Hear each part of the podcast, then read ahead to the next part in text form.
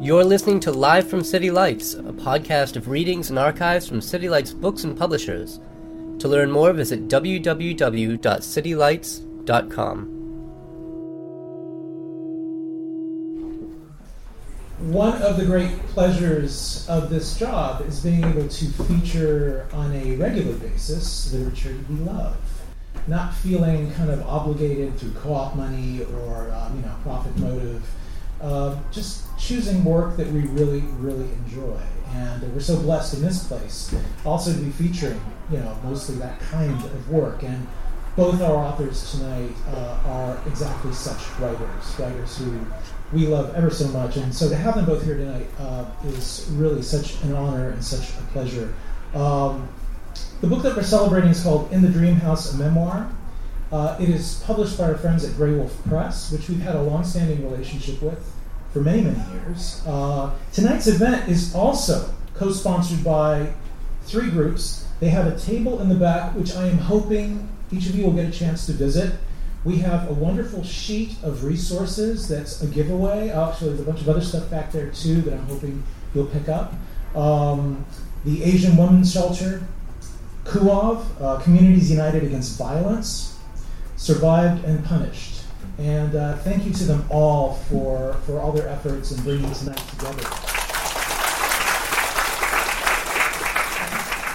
And moreover, uh, for saving lives, which is huge. Uh, also want to thank Marisa Atkinson at Graywolf uh, and Haejin Shim. Uh, they were both fantastic in, in, really making this gel. So, I'm shaking. So Carmen Maria Machado is the author of Her Body and Other Parties, uh, a finalist for the National Book Award, recipient of a Guggenheim Fellowship. Uh, she's a writer in residence at the University of Pennsylvania and makes her home in Pennsylvania with her wife. Um, joining her tonight is Esme Wang, who's the author of The Collected Schizophrenias and The Border of Paradise. Uh, she received a Whiting Award in 2018 and was named one of Granta's Best of Young American Novelists of 2017. Uh, as I mentioned earlier tonight, the way we're going to proceed is we're going to have Ms. Machado uh, read an excerpt from the book, and then there's going to be a conversation. And then I've already given some cards out to those of you who want to ask questions. Um, I still have some cards, and what I can do is, I'm, as I'm collecting cards, I can kind of go around and just give you some little pencils and some, some extra cards for those of you who have you know been inspired. So the way the signing is going to work is I'm trying to get everybody to that side of the room and have the line go out and down the stairs. There are plenty of books at the counter, and the way we're going to do it is I have some post-its. If you would write to whom you would like to inscribe, that would be awesome. And uh, if you just want to sign, just write sign. Um, I'd like to welcome now the editorial director of Graywolf Press. We're really honored to have him with us here tonight. Somebody we've known for ages, a really dear friend.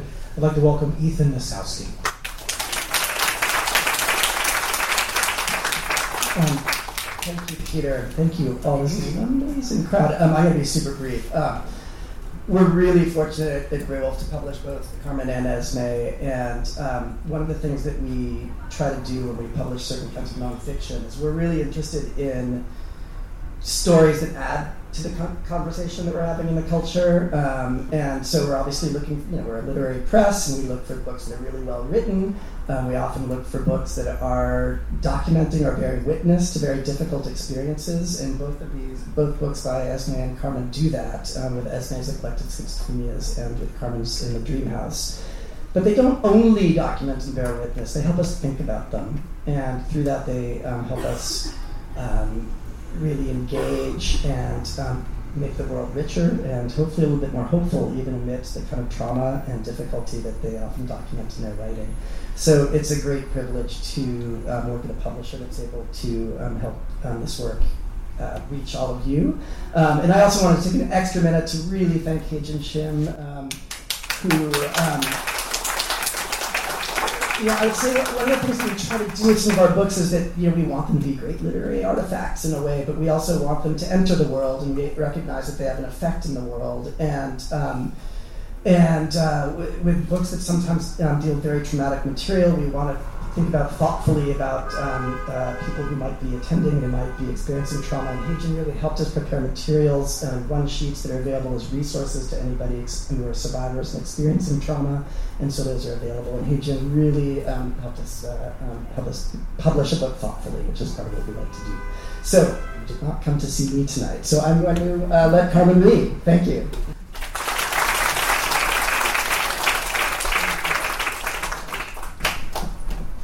Hi, everyone.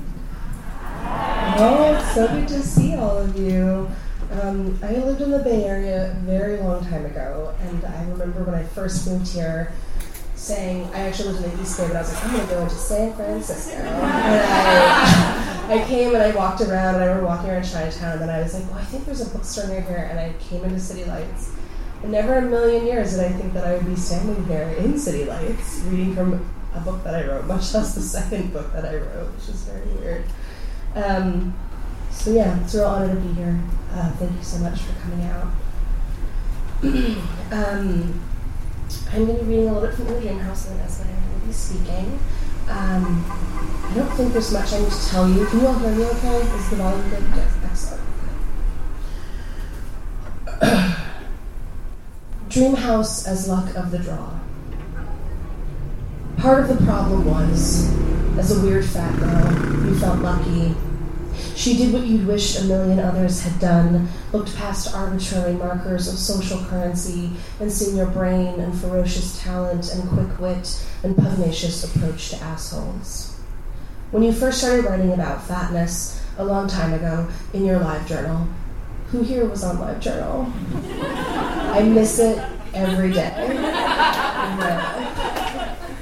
A commenter said to you that you were pretty and smart and charming, but as long as you were exhausted, you'd never have your choice of lovers. You remember feeling outrage and then processing the reality, the practicality of what he'd said. You were so angry at the world.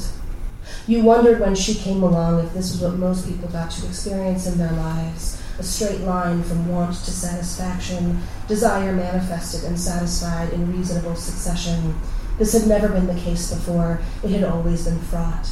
How many times had you said, if I just looked a little different, I'd be drowning in love? Now you get to drown without needing to change a single cell. Lucky you.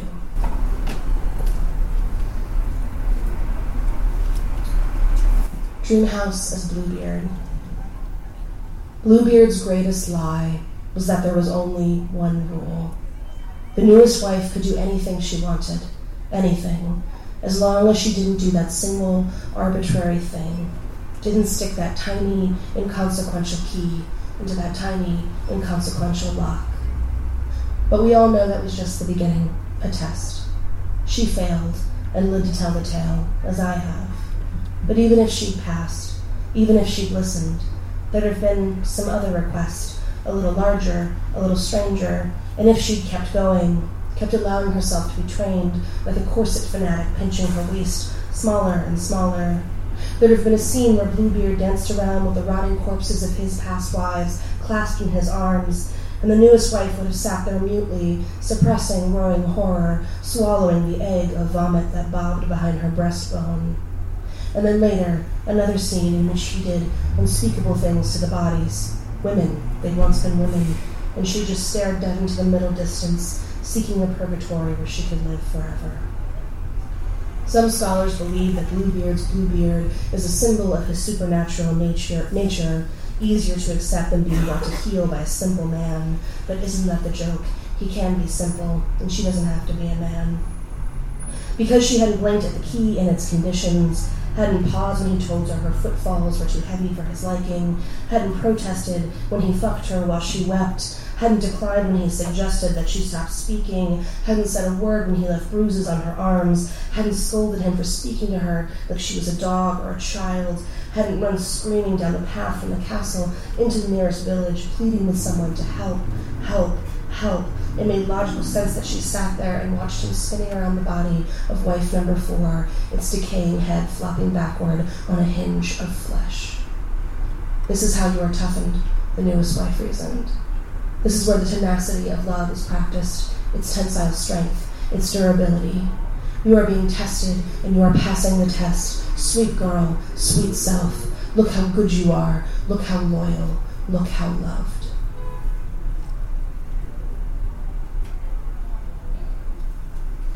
Dreamhouse is appetite.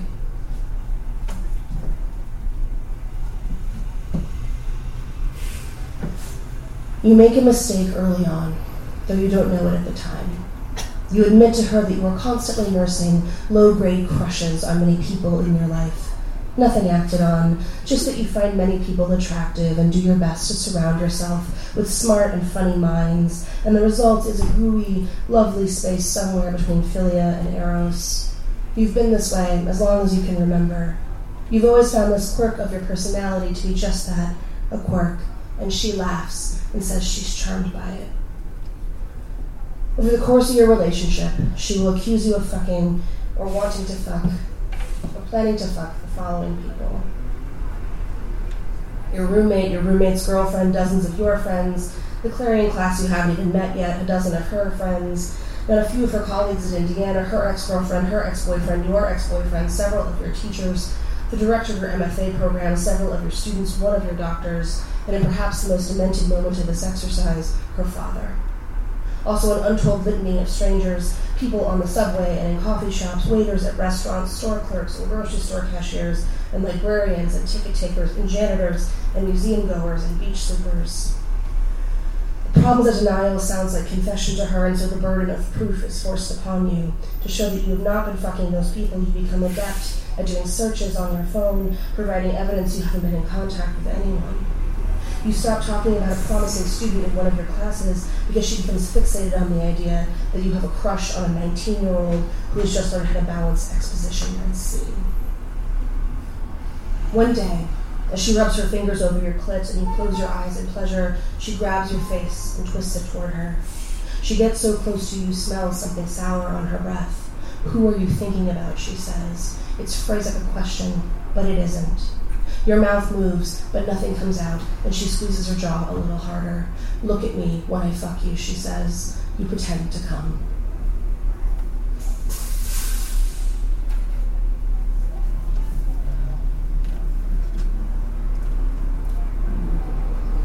Dream House as the river life. Later that fall, she asks you to join her at the Harvard Yale football game. It is a favorite tradition of hers when she is flown there for the occasion, but has to be back in Indiana earlier than expected. If you drive there, you can bring me back, she says, and so you drive from Iowa to Connecticut to meet her. And so, after a day of autumn temperatures and flask sips and people in furs and bottles of champagne rolling around on the ground like Budweiser cans, you sleep hard in an uncomfortable hotel bed. The next afternoon, you prepare to leave. She is a reckless driver. Nothing has changed at that trip to Savannah. And so you get behind the wheel of your car without asking. You pull away from New Haven, alternating between the radio, conversation, and silence. You scoot down through Connecticut and New York. In Pennsylvania, the light drops away early, and rain blesses the pavement. Somewhere in the middle of the endless, hilly length of this state, the one you've grown up in, she interrupts herself mid sentence. Why won't you let me drive? She asks. Her voice is controlled, measured, like a dog whose tail has gone rigid. Nothing is happening. Something is wrong. I'm okay driving, you say. You're tired, she says too tired to drive. I'm not, you say, and you aren't. You're too tired and you're going to kill us, she says. You hate me. You want me to die. I don't hate you, you say. I don't want you to die. You hate me, she says, her voice going up half an octave with every syllable. You're gonna kill us and you don't even care, you selfish bitch. I. You selfish bitch. She begins to pound the dashboard. You selfish bitch, you selfish bitch, you selfish. You pull off at the next exit and park at a gas station. She throws open the passenger door even before the car stops moving and stalks around the parking lot like a teenage boy trying to cool down before he punches a wall. You sit in the driver's seat, watching her pace. The urge to cry is present, but far off, like you're high. When she starts walking back toward the car, her eyes fixed on your face, you hastily unbuckle your seatbelt and run to the passenger side. You don't want her to leave without you, and you're not sure she won't. Afterward, the drive is framed by wet, dark mountains. You remember going through Pennsylvania around Christmas the year before and seeing 18 wheelers overturned on the side of these same roads, their engine blocks blackened by extinguished fires, and cars, too, on the highway shoulder, casually burning. She goes 80, 90 miles per hour, and you have to look away from the climbing needle. The shadowy shapes of deer pass in front of you through curtains of rain. I'm gonna die, you think. You pray for a cop to pull you over, watching the side mirror for blue and red lights that never appear. You clutch the door when she accelerates, when the car whips weightlessly over a hill. Stop that, she says, and goes even faster. Sleep, she commands, but you cannot sleep. Midnight comes. You enter Ohio, a state you've always found very boring to drive across, but now your adrenaline makes your hands tremble in your lap. You drive past dead animals by the dozens, raccoons blasted apart by speeding tires, deer whose muscular animal bodies are contorted like that of fallen dancers. The rain slows and then stops, and you enter Indiana. In the final stretch, when she exits the main highway and takes a two lane country road south to Bloomington, the car begins to yawn to the left, kissing the double line, surpassing it, and then to the right where the door passes within inches of a metal barrier. When you look over, the back of her skull is touching the headrest, her eyes closed. You bark her name, and the car lights itself. Now you're too tired, you say, Please let me do this, we're almost there. I'm fine, she says. My body is my bitch. I can make it do whatever I want. Please pull over. She curls her lip, but doesn't say anything else, and doesn't stop. Every so often, the car swerves.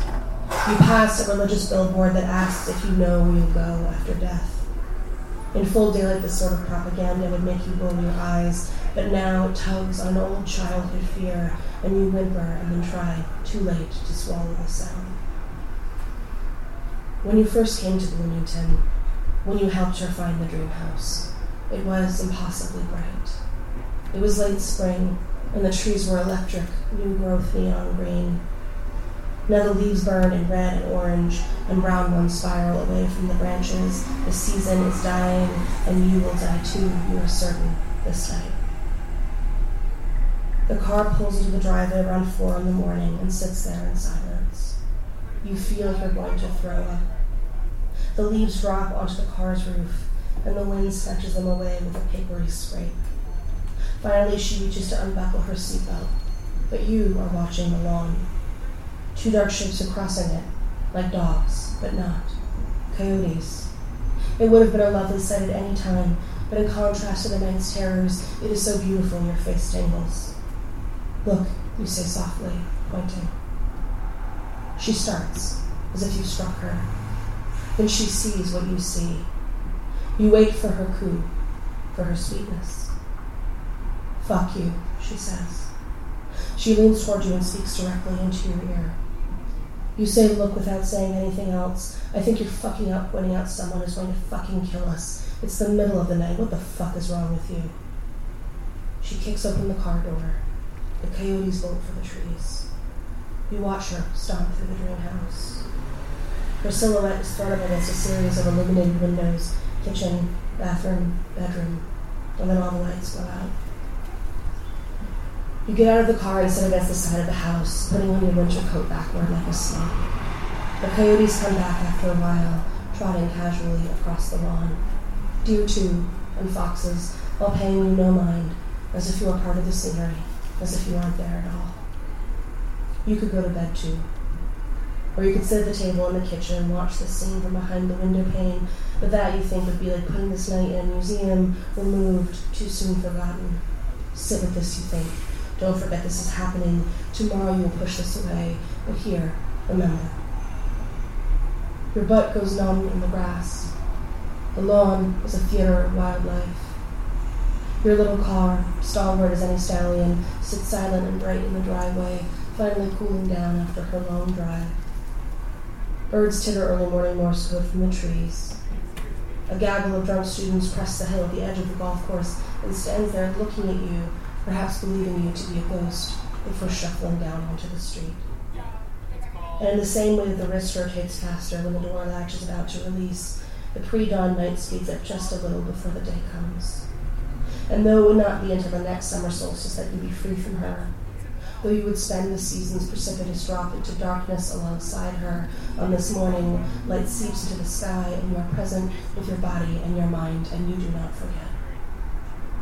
In the morning, the woman who made you ill with fear brews a pot of coffee and jokes with you and kisses you and sweetly scratches your scalp like nothing has happened. And as though you slept, a new day begins again. I'm to do one more.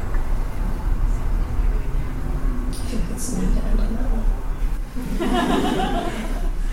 so I was Dream house as natural disaster. I get bad heartburn. It's the Zoloft, which takes the edge off my anxiety, but brings along a bunch of awful side effects, like a good friend who can't shut a bad lover. Every so often, I take my nightly meds, and within a few minutes, feel as though a hot poker has been shoved down my esophagus.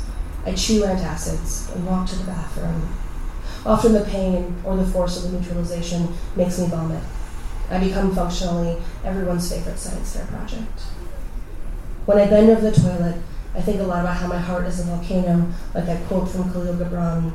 It's dumb, but it moved me, and I wrote down in a post-it note that I stuck on my desk. If your heart is a volcano, how shall you expect flowers to bloom in your hands?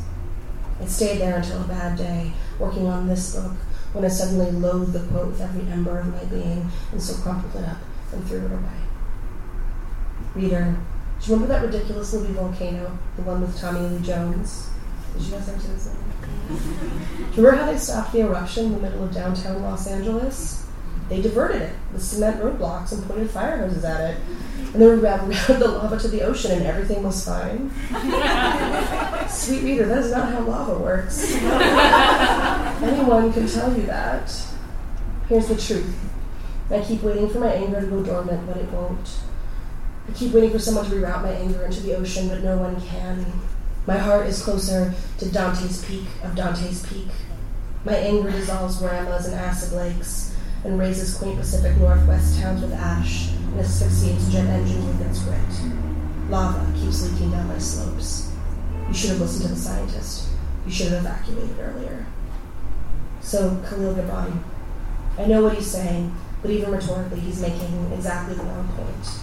The fact is, people set near volcanoes because the resulting soil is extraordinary, dense with nutrients from the ash. In this dangerous place, their fruit is sweeter, their crops taller, their flowers more radiant, their yield more bountiful. The truth is, there's no better place to live than in the shadow of a beautiful, furious mountain. Thank you.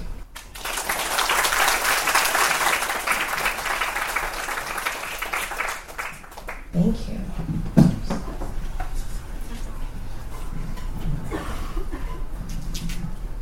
Okay. Okay, so it's our turn now. Yeah. Now it's It's the Carmen Esme show. okay. I know I feel like throwing up, so I just want to tell everybody: um, make sure you drink a lot of water tonight. That's my tip, my hot tip.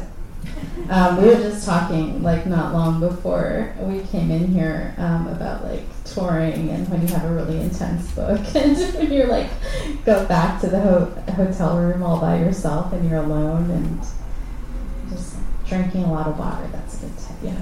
Okay. Um, so my first question, um, moving to in the dream house after her body and other parties. When did you know that a memoir was going to be your second book, and in particular a memoir about this? And what was your inner response to that realization? Oh, so I feel like the realization that this would be my second book was actually really late. Um, the weird thing they don't tell you about writing a second book is that, like, for so long when you have a first book that's like in production, or you've written it, or it's in production, or it's just come out, is that it's really hard to like think past it, or at least that's been my experience. So I feel like I had this idea where I was like, great, Graywolf was publishing my first book, my book, my one book, the thing that was in my brain, and now it's not in my brain anymore because now it's on the page. Um, yeah, well, guess my job here is done. You know, that's sort of the end of that. Um, and I couldn't like imagine like what else am I even interested in? Like what else? Like what else do I have up here? And for a long time, I think I didn't really have a sense of that. I had no sense past her body and other parties. But then while I was sort of in the process of um, editing her body and other parties, I also was working on. So after Randolph had bought it, but before it came out, I was in the process of just sort of trying to deal with a lot of this material in whatever way I sort of knew how to do. Um, and, and it was only when I, at some point, I realized I had enough that was sort of a very loose draft, and then I decided to show it to Graywolf and show it to Ethan and show it to my agent. Um, that I was like, oh, maybe my second book is going to be a memoir. But it wasn't like there wasn't like an active thought. It wasn't like, cool, now I do the memoir. It was like it was just like, oh, oops, I accidentally pooped out a memoir. You know, it was like more like that. Um, uh, so, so it, was, it felt like a little, a little more random, and, and I've been sort of talking about it in terms of like very bodily, like that word is not an accident. Because I feel like a lot of it has been, like I think of this book as like a kidney stone I had to pass. Like it was like a thing I had to get out of my own way, basically, because like I there's all these things I want to write, and now I actually can't imagine like lots of other books and lots of other projects, and like I have lots of ideas and I have notes for a lot of stuff, and I'm really excited to like have a like a career where I get to like do a lot of different things. Mm-hmm. And I feel like this book was actually a book that I had to just get out of my own way. Like I had to pass it. I had to like puncture the boil. I had to. I mean, it's, it's all disgusting. Every medical is. But it's like it was like I had a thing in my body that was like pulling my skeleton out of alignment, and I couldn't like get to anything else until I like had figured had taken care of that thing. Um, so so it, even though I wasn't really like happy to write it, like I had to. I, ha- I feel like I had to. Um, it was like important that I do it and I kind of get it out of my system, out of my own life. Okay, but the way you have to understand, like, as somebody, okay, so I, I also write, but as if you're listening to this as somebody who doesn't write, it sounds almost like because you say I wasn't thinking about writing it. This was something that almost it sounds like you were kind of um, kind of uh, processing the material through writing anyway, um, even though you weren't thinking about it as a book. How, how is that happening? Was were you because it you know do you know what I mean? Because you almost said like and then all of a sudden I had this material that I could show Graywolf um, and Right. and how did so how does that happen if you're not writing it? Good question. Um, I mean, I so basically for years I had sort of tried to write like straight in a straightforward way about what had happened, and I would just sort of write these like very plotting pages that were just like, then this happened, then this happened, then this happened, and it was dreadful. It was like truly dreadful, and I remember a friend like showing a friend something I was working on, and she like I sent it to her, and then she got back to me like a week later, and she was like, okay. So she was like, so here's the thing. She's like, you're not, you're a great, you're a good writer. You're a great writer. You're like, your these sentences are beautiful, but like you're already different today than you were a week ago when you gave me this piece of writing. Which indicates to me that you are not in the place where you should be like writing because you're still like this, was like very early on. It's just like long before any of this happened, and so or this is long before like the book was even an idea in my brain. So I was like, okay, so clearly, like, I'm in this process where I'm doing some stuff mentally, I'm moving in a certain direction, and like, it'd be helpful maybe just like sit with that, and like go to therapy and like do all the things I need to do, and not try to like write about it or like pin it down with writing, because like once you commit a thing to the page, it's like you're sort of creating a kind of like archive or like memory of it. You're kind of like try, you're sort of like creating a an impression of it, um, and that's if you're still like really in in the shit, like whatever is going on, it, you're constantly moving past it, and then it's like, what have you been writing about? So, so yeah, and so and then it, at some point, I feel like that process slowed down a lot, and that was also when I got the idea for the form, and then the that the sort of the marriage of those two things, like figuring out what the form was going to be, and then figuring out that I was in a place where I felt like better about writing it. I felt like I actually had like done a lot of the mental work I needed to do, and I was kind of the right writer to do the thing. Then I then the book actually kind of began became a kind of a loose draft, or like what I was writing was not garbage, but was actually kind of interesting. Mm-hmm. So. Okay, all right. Thank you. Um, and one thing you talk about in the book is how much working on this felt like an act of pioneering new territory and talking about writing about queerness and intimate partner violence and etc. And so I'm curious, um, especially since you were just talking about um, the form of the book and how you were kind of uh, trying to uh, develop the form of the book as you were processing the material of the book. Um, what, if any, books did you keep at hand that felt like cousins or siblings um, to this work, and how you were how were you able to find literary scaffolding for such a groundbreaking project as you were going, or did, or was there nothing that that felt like that? Well, there was a lot of work. There was a lot of work that spoke to me not in terms of the of its content, but it was in terms of like the way that artists were approaching either writing about trauma and or the, the form of the memoir itself. So like books that I found very useful. I mean, Maggie Nelson was like a huge. You know, when I when I signed, the cool thing is when you sign with with a, with a house, they send you lots of free books. It's like a secret, no one tells you. So I ended up with like a giant pile of books, including Maggie Nelson's The Argonauts, which I had never read, and, and The Red Parts, and all of her stuff that Graywolf had put out. And um, I read it and was just like completely blown away, and was like, "Oh, this is so beautiful, and this this feels so like rich. Like the sort of way she sort of melded like memoir and essay just felt really rich to me." And was really exciting, like made me feel very alive. Which is like what good what good writing does is it makes you want to write your own shit, right? Because I was like, I feel like a weird feeling in my body. Like I feel like I want to go write something. So, you know, and so I, so like her, like there was this, um, there's this memoir that I really love by this former teacher of mine, Kevin Brockmeier, called "A Few Seconds of Radiant Film Strip," and it's a memoir about this year of his life in middle school. It's really beautiful. He's a really beautiful writer. It's a really good book. But there's this moment halfway through the book where time freezes and his adult self comes and talks to his young self so this like obviously fictional, this obviously fictional slash speculative magical sort of gesture in the middle of what is otherwise like a very straightforward memoir.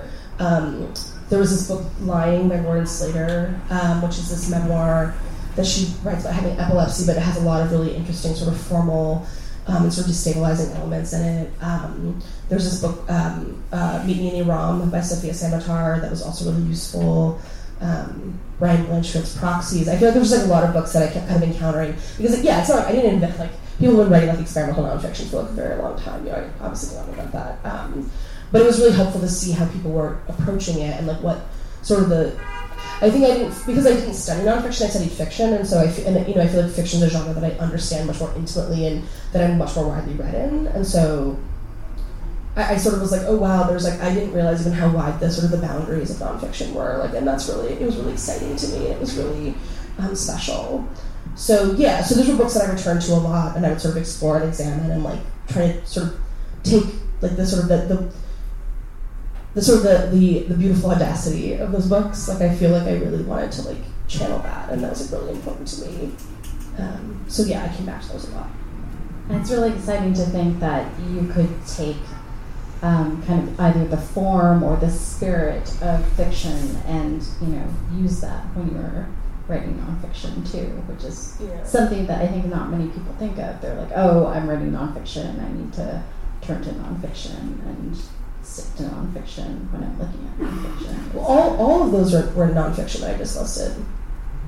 Yeah. Oh, oh was it? Okay, yeah, okay, okay, okay. I was thinking of myself then. Okay. Yeah. Yeah. Okay. Okay. Um. All right. My. Oh, there we go. Sorry. Hold on. Sorry. No, no, this is me. Okay. Um, okay. So, uh, um, again, like talking about the the topic of the book, or kind of this broader broader um, topic. I'm so grateful to you um, for writing this seminal book about queer, intimate partner violence. I know that so many other people are too. Um, and an unfair burden that often gets placed on minorities is, as Chimamanda Ngozi, Ngozi Adichie says, the danger of a single story.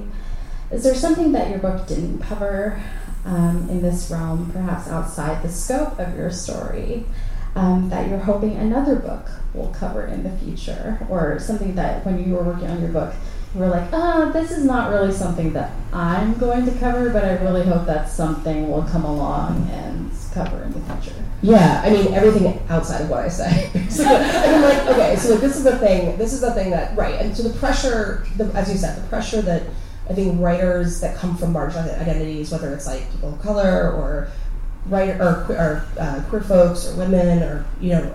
Um, there's right. There's this pressure that everybody wants when they do a thing, and they're like the first to do a thing in like a certain sort of genre or whatever there's a pressure on them to for that to be everything, and everyone's like, I have some connection to this identity, and I need this book to be everything for me because I've been so starved for art about whatever whatever the identity is, um, and that pressure is like tr- is like tremendous. Like I cannot overstate like how how scary that is, and how scared it made me, and I think how much it scares a lot of artists because it, it the pressure then becomes immense, and it's like pressure that you didn't necessarily you know it's just the pressure of like you know the world's bullshit basically that sort of feels like it's falling on your head and Was that a Fiona Apple reference?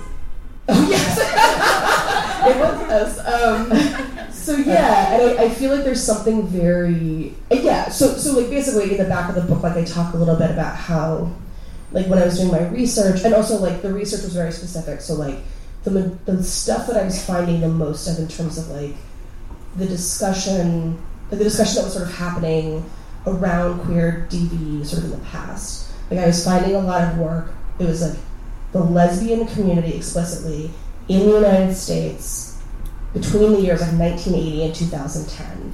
And it was like this conversation that was happening in different spheres, including in a bunch of like feminist and queer periodicals.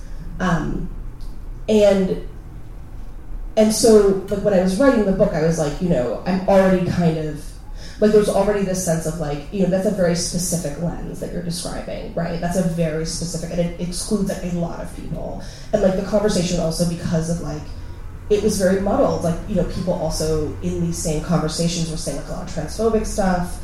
There's a lot of like like race was involved in like multiple ways. And then also there was a lot of like confusion about BDSM and where BDSM fit into that conversation. So there would be like a lot of like ads in like old feminine old like queer periodical like, lesbian periodicals and they would say like they would be like picnic for survivors of lesbian battering no abusers no some transphobic phrase and then would be like no um, bdsm practitioners. Like those things were all like it was just like this list of like people we don't want. It was like three very different categories of human beings. And it was like in an ad for like a picnic you know? And you'd be like oh okay so like And no tuna fish sandwiches. yeah, no.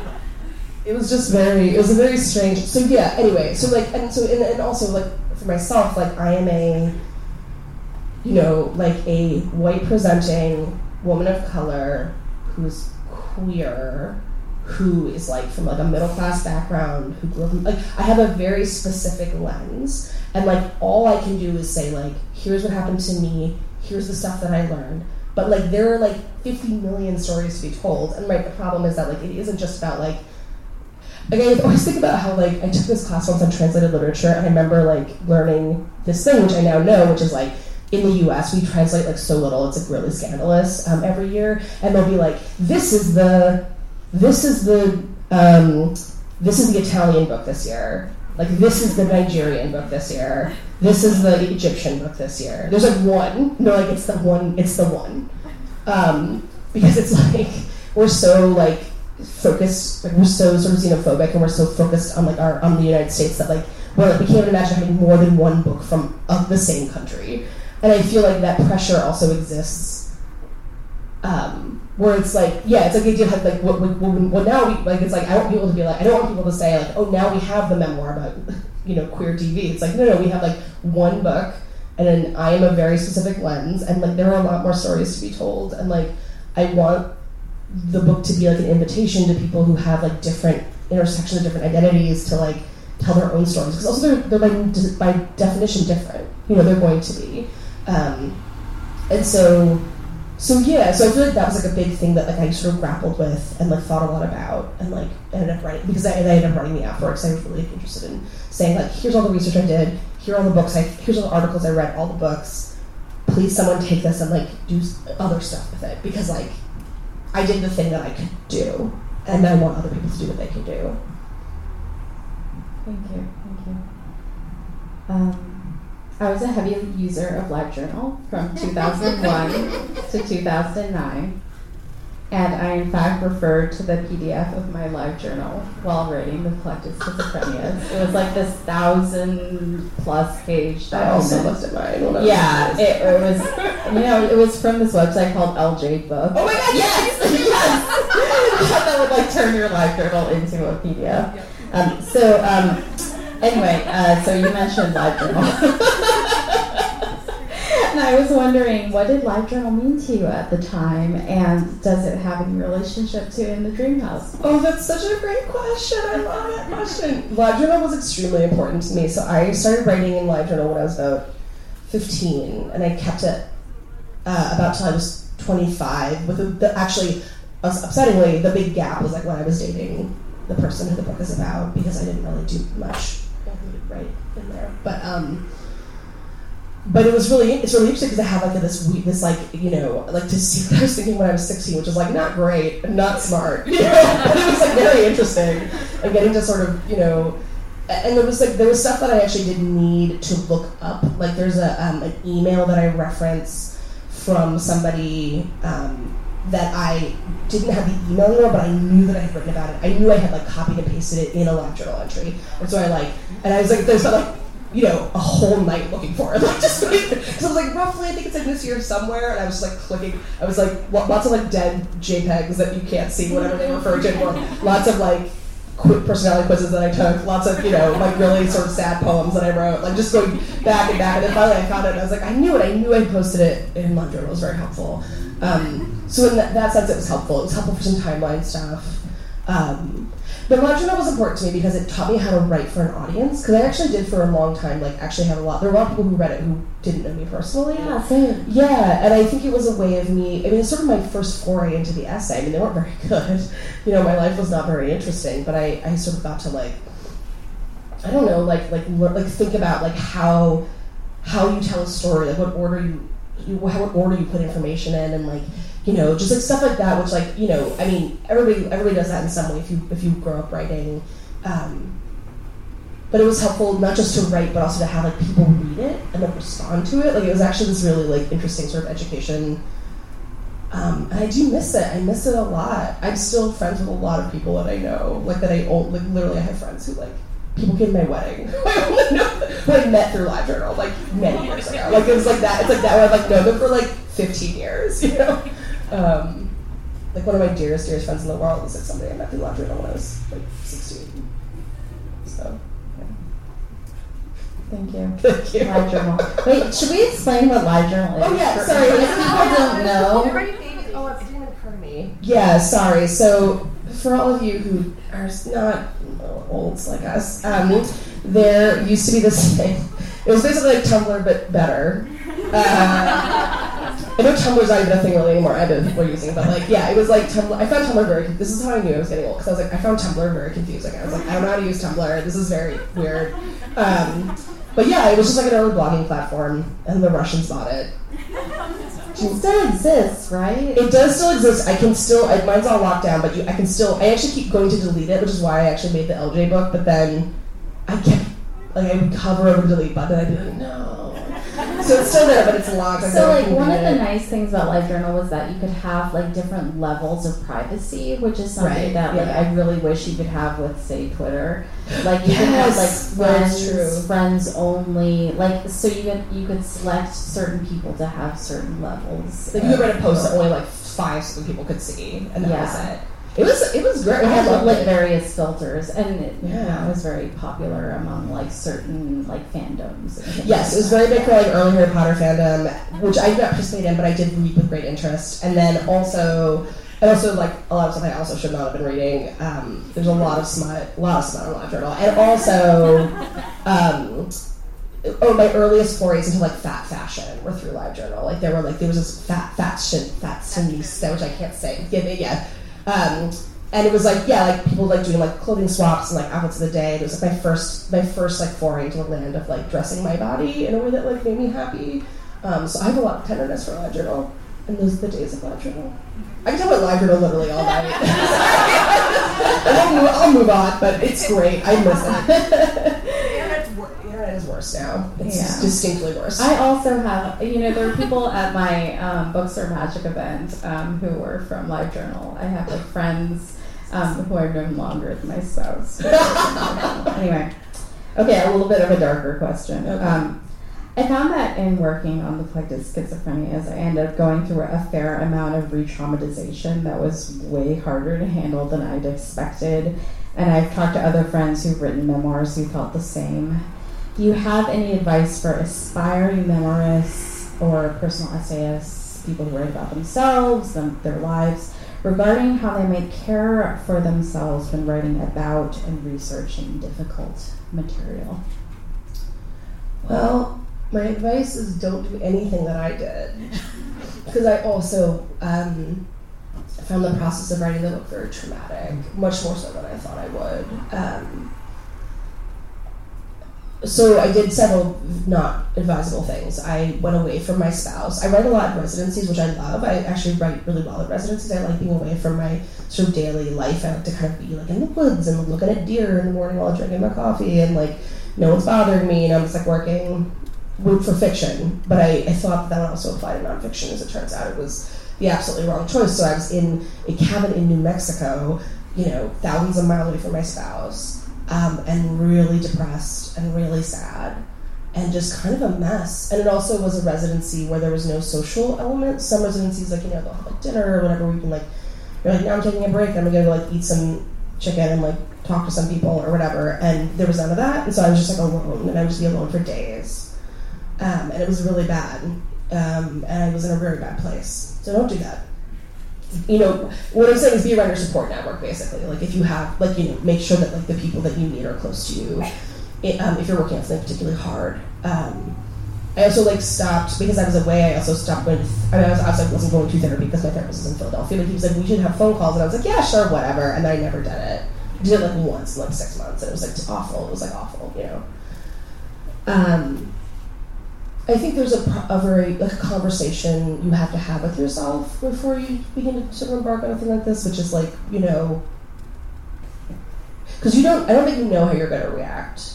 I think because I thought I did. I thought I knew. I thought I was actually. I thought I had a sense of it, and I was extremely wrong, which is weird because I feel like I know myself pretty well. But I was very surprised by the way that my mind went when I wrote this book, and um, I think you have to have a conversation with yourself about like, are you ready? Like, are you the right writer right now? Are you ready? Are you like healthy enough to like, you know, go at this material? Like, do you feel like you're in a good place or no?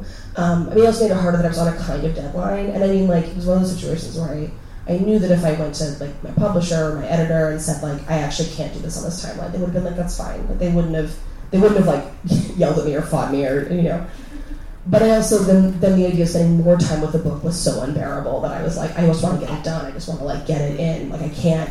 If I have to look at this for another two seconds, I'm gonna just I don't know what I'm gonna burn something down. You know, like I. And so I feel like I feel like that was also really hard. Was like having the I don't know. So I, I feel like there's no like clear answer, but it's like having a support network, being like mindful of your own sort of where you are, sort of mentally and physically, um, and just having like having plans in place for like what it means to like you know re to like access parts of you that you probably haven't seen in a while you know and that that can take a lot of really surprising turns that you're not expecting Thanks. Okay. Um, I ha- I just realized I have no idea how long I was supposed to do that for. So, um, who, who am I supposed questions, to? Who am I supposed to be referring to? Yeah. Some of you are ready. I think your questions are. There you go. Yeah. You could pass your cards. I see some over here in the, in the, in this corner. Okay. Um, in preparation for tonight, I recently reread In the Dream House and Her Body and Other Parties. The through lines between the books really stood out to me, especially in Mothers. What worked for you in writing both fiction and memoir based on your experiences, and how do you untangle the two? That's a great question. Thank you. Um, so the thing that I have discovered about myself in the last few years is that to write successfully a piece of nonfiction about any topic, I have to write at least one short story about the topic, possibly more. Not a very efficient way to do anything. Um, and so the example that I give that sort of besides you know the memoir and mothers, which is a I mean you are correct in that those are you know, Mothers is like a fictional, it was sort of me trying to approach the material fictionally. I also have a story called Blur that's not in the book, but it's in, it was in Tin House a few years ago. That's also a story about queer DV. Um, but there's a story also in um, in Her Body and Other Parties called Eight Bites, which was the first story that I ever wrote about fatness and the fat body. And I wrote it because I, I had been trying for many years to write an essay about fatness um, and also was really struggling. Like I would write something and I would, it was just never interesting. It was never good. Like I would write it and I'd be like, I mean, that's an obvious point. That's not, like, that's not, it's not what I'm thinking. Because like you know, for not the thing about nonfiction is like when you write nonfiction, like you're trying to describe what you think, which is like really hard to do well. Which is also why I'm suspicious of think pieces when people are like, if I'm like, if you can turn on your thoughts on a topic in 24 hours, like, I do not trust that. Because I, I feel like I think about things for like four years, then I'm like, okay, I think I have an idea about like, you know, the sufficient new or whatever. So I like, um, so anyway, so I, I knew I wanted to write about, like, I wanted to write an essay, and I wanted to talk about like my mother's getting my mother getting gastric bypass surgery, and I, you know, I had all these thoughts, and then but I like everything I wrote was just not coming. It was just not good. And then I wrote this short story, which like you know, I, because it was a short story, I, I had these fictional tools at hand, and I wrote this like story about a woman who gets gastric bypass surgery, and then like as she's losing weight, this like creature is like assembling at her home and like kind of haunts her, um, and ultimately like she and cares for her. And it was only writing that story that I realized that I had this larger idea about about how our bodies are these like sort of gentle creatures that like take really good care of us. Like they're like Aunt Beast from A Wrinkle in Time, you know, and like we just hate them and we're horrible to them for no reason. And all they do is take care of us, and like that, that's like a truly monstrous thing. And it was only when I had sort of gathered my thoughts through a short story that I then felt able to write this essay, and then I wrote this essay called "The Trash Heap Has Spoken," which is like I'm really proud of, and I feel like it was I remember writing it and being like, "That's what I think." Aha, I found it. Um, and so anyway, so it turns out this is like my, this is my process, which is like so useless. I write nonfiction so slowly. I write, I write like one es- one good essay a year basically. Um, but yeah, so anyway, so Mothers was the first, and Mothers was interesting because you know I wrote it. I wrote the first part of it, like all the way up until for those of you who read it, the, the, description of the house where she's like going through the, the, fantasy house that she and her ex shared. And I actually like wrote that while I was still dating my ex, the ex of the book of the memoir. And then I got to the end of that and I was like, I don't know what comes next. Okay, and I tucked it away in a file somewhere. And then I was at Clarion, um, which is a science fiction and fantasy writers workshop, like immediately after I broke up with my ex, and I, I pulled it out and I was like, holy shit, I know how this story ends. It was like three years, was, no, it was like two years later. And I was like, oh, and now I know the ending to the story, but I didn't know. Like, I didn't realize. And I realized, and looking back on it, that I had already built a story about abuse into the first part of it, you know, which was like, like my subconscious did that. I didn't do That was just like some little, you know. Um, anyway, so yeah, so as it turns out, like, it's helpful for me to have like fiction, like the sort of the, the breadth and the width of fiction, the ability to kind of like do whatever I want, make up whatever I want, move things around, like introduce like really wild sort of speculative elements, and that kind of gives me space to then write um, to write nonfiction. So yeah, I just I find it very helpful. Not a very efficient way of doing it, but it's just what I, I that's what I do. That's such a cool narrative. I love that. Gosh. Okay, um, this question is What is your definition of home?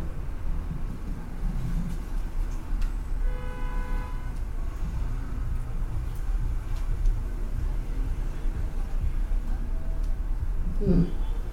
That's a it's like a, a give, come back in four years. Right? Yeah, that's what it is. yeah.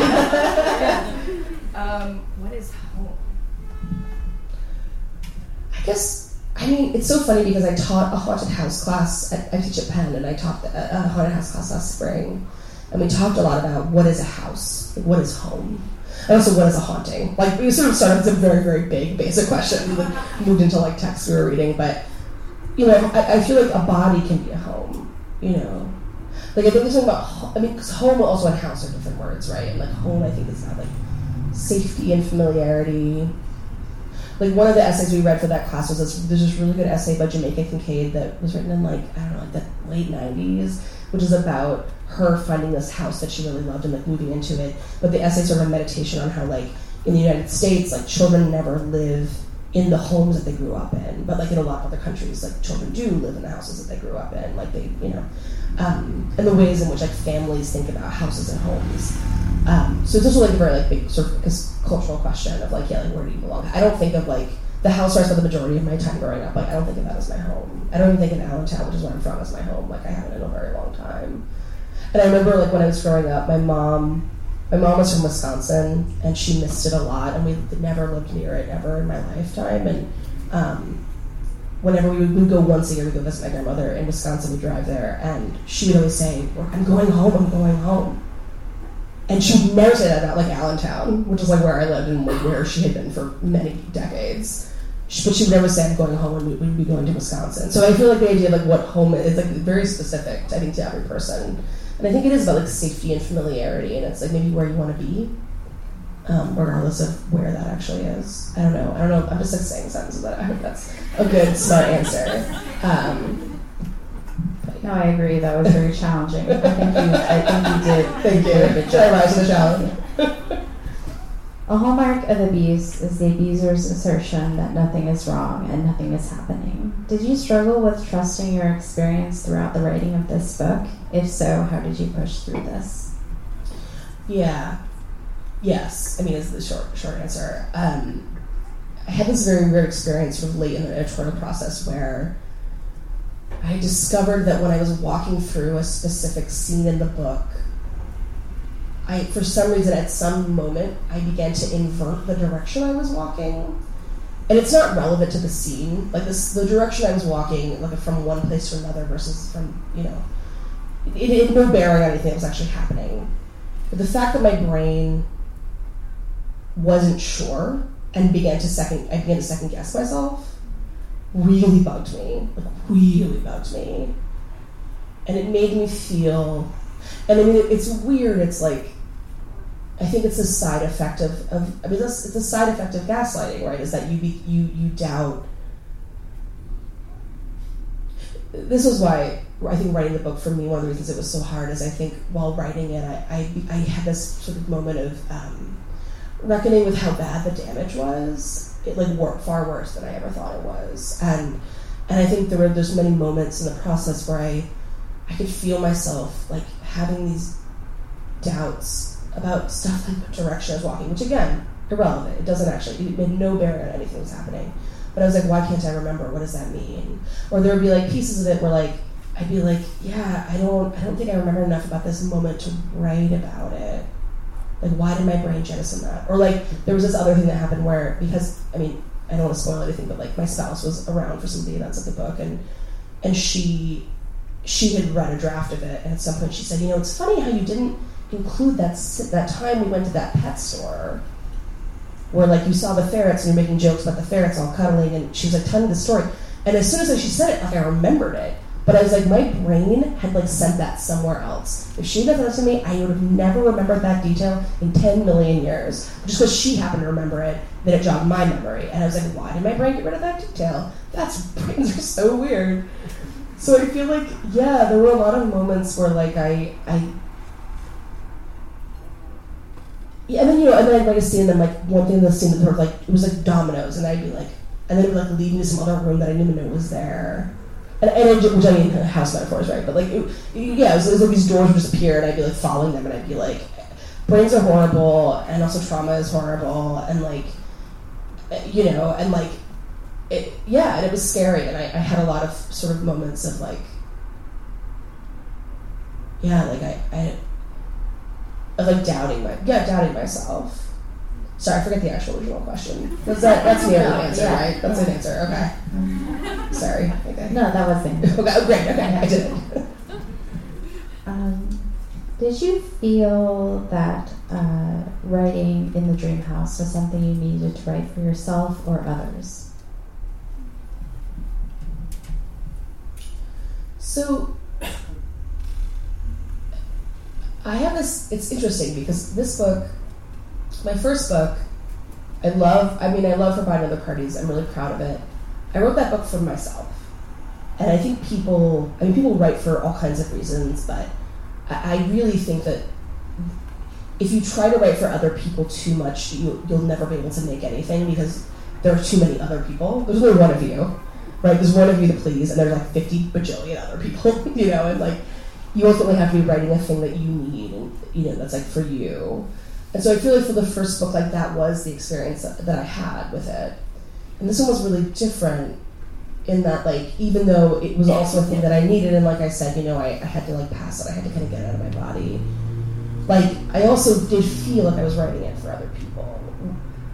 Which maybe is part of why it was so hard. Like maybe that was part of my problem was like because I did feel this like sense of like obligation, this sense of like it already belongs to other people and I don't even know how to like you know, where I was like holding on to it. I was like, I need to just like make this work while I still have it because it's soon it's gonna go out into the world and like You know, and like it's not gonna be and, and people are gonna like want it and like need something from it and like and that and I could feel that and I think that that was part of why I was really struggling. Um, so I think it was a little bit of it was both. I mean, I think for me it was like an actually just like kind of getting it out of my system, and I think for I think I just kept feeling uh, thinking about how like you know when I was looking for work like this book and I couldn't find it, or I found very very little of it. You know, made me feel really alone, and like I think that I think that when you tell people whether explicitly or implicitly through just what choices you make about like what gets published or what gets put out in the world. Like when you tell people that they're alone, that like you're such a freak that like nothing you're feeling or experiencing has ever happened to any person ever before in the history of mankind. So like tough shit, right? It's like a kind of violence, right? It's like saying to somebody like you are alone when you're not, you know, like, and and I was thinking a lot about how like you know it's like the stripping of context from people and communities is is a kind of violence. And it tells them yeah it's like it's like you think that you have no tradition but there is a tradition. It just keeps getting wiped away constantly right? And and and that's horrible. And that's like that's a real that's really awful. And and it's and abusers do that right? Like abuse is about like removing context from people where it's like there is nothing else but like me and you. And like there's this sense of like focus and i just sort of feel like I feel like that you have to restore that context, like for for people, like that you you must do that. Um, sorry, I've also forgotten the question again. I keep getting into these little holes, and then I keep forgetting what the actual question was. No, I think that's a good place. Is that a good answer? Okay, That's a good place great, awesome. Thank you. Thank you so much. Thank you.